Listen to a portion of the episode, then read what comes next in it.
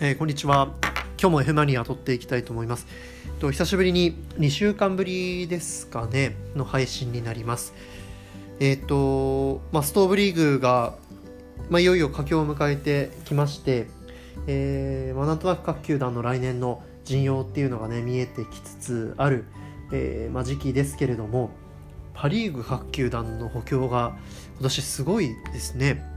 あのー特にねロッテと楽天のこの2球団の間でこう選手の入れ替わりっていうのが結構多くて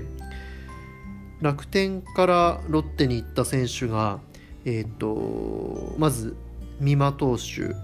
えー、それから戦力外になった西巻選手、えー、そして人的保障の、えー、小野投手これは鈴木大地選手の人的保障で小野投手がロッテに行ったということですね。で、逆にロッテから楽天に行ったのが FA の鈴木大地選手それから金銭トレードの涌井選手、えー、美馬投手の、えー、人的保障になる酒井投手ですね。ということで結構いろんな選手が入れ替わっていてなかなかこの、ね、当該の2球団の中でこれだけ動くっていうのも珍しいなというふうに思うんですけれどもなかなか積極的にな動きが見られます。でロッテはその他にもソフトバンクから福田周平選手獲得しました。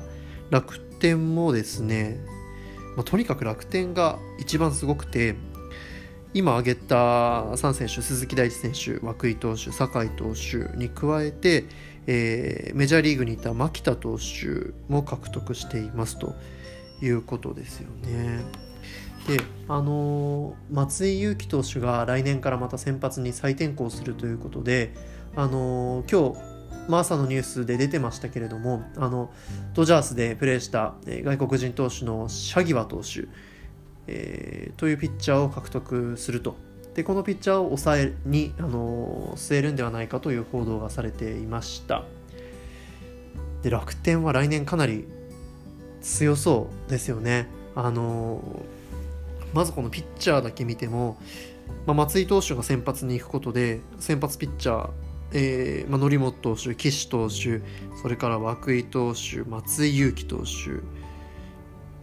ていう4人がまず名前が挙がりますし、まあ、先発の実績のある唐島投手ですとか、えー、福井優也投手それから今シーズン、えー、出てきた湯気投手ですとかね若い投手だとまだ安楽投手藤平投手塩見投手なんかもいてかなり先発のこう駒だけでもかなり多いなという感じでちょっとまあ日本ハムファンからしたら羨ましいっていう感じも正直受けますよね。これだけ駒が揃ってるっていうのはちょっと贅沢な悩みだなという感じもします。で松井投手が先発に行ったことで抑えが手薄になるかって言ったらそんなこともなくってうんうん。青山投手いますし、えー、それからまあ来年から入ってくるその酒井投手ですとか牧田投手っていうのも後ろで使えるとで高梨投手森原投手それからブセニッツ投手とかソン・チャーホン投手とかもいてかなり投手王国っぽい感じがしますよね来年の楽天はかなりあの点を取るっていうのが結構難しそうだなとうんうんうんピッチャー陣はかなり充実しているなというふうに見ています。え、一方でまあ打線の方ですけれども、あの、打線もですね、あの、まあ、外から入ってきた選手といえば、このロッテから FA の鈴木大地選手が入るんですけれども鈴木選手が入ることによってこういろんなオプションがやっぱり生まれるっていうのがすごい強みだなと思っていて鈴木選手は本職ショートですけれども内野であればセカンドもサードも、えーまあ、ファーストを守れると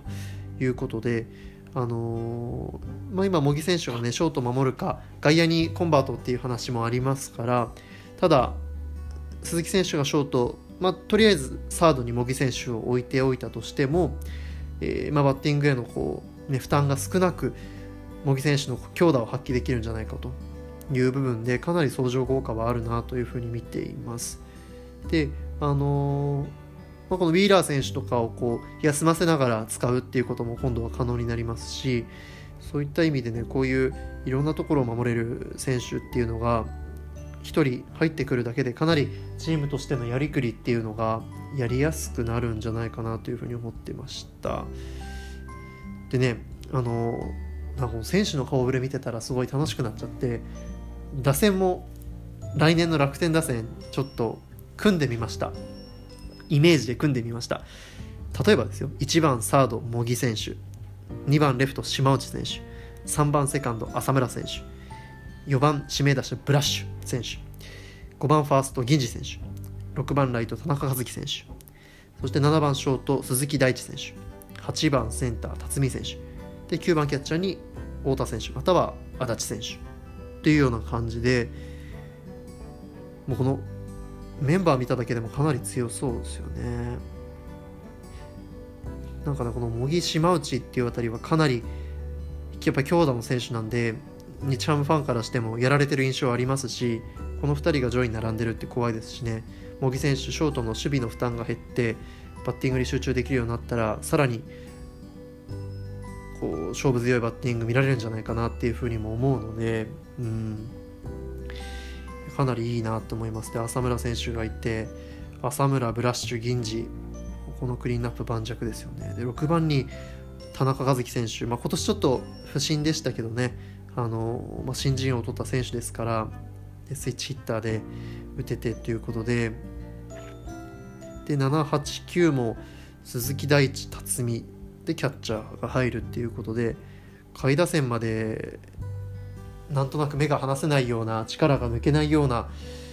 打線になりますよね。これでもまだベンチにはウィーラーとか、えー、ウィーラー選手、オコエ選手、それから渡辺義明選手、そういった選手たちも残ってますし、結構そう熱いなってこれ見てたら思いますよね。本当にこう選手の上積みだけ見るとプラスの要素っていうのは12球団ナンバーワンじゃないかなっていうふうに思います。であのー、まあパ・リーグ他の球団も、まあ、ソフトバンクはバレンティン選手を獲得してでそれからオリックスであれば、えー、A. ジョーンズ選手をメジャーリーグで200本280本ぐらいホームラン打ってる選手ですよねこの選手を取ったということであのー、補強もしてますし、うんまあ、ソフトバンクはね現有戦力のがかなり厚いのでこれだけで単純にね楽天かなり優勝が硬いって見るのはなかなか難しいところではあるんですけれどもそれでも、まあ、間違いなく来年のシーズン開幕前の、えー、解説者の方々の予想では楽天は間違いなく1位2位あたりを皆さん予想するでしょうね。いやこれだけ熱い補強っていうのはすごいなって思いますし、ねまあ、日本ハムきっとねシーズンの開幕前の予想では下位に予想されるんでしょうけれども、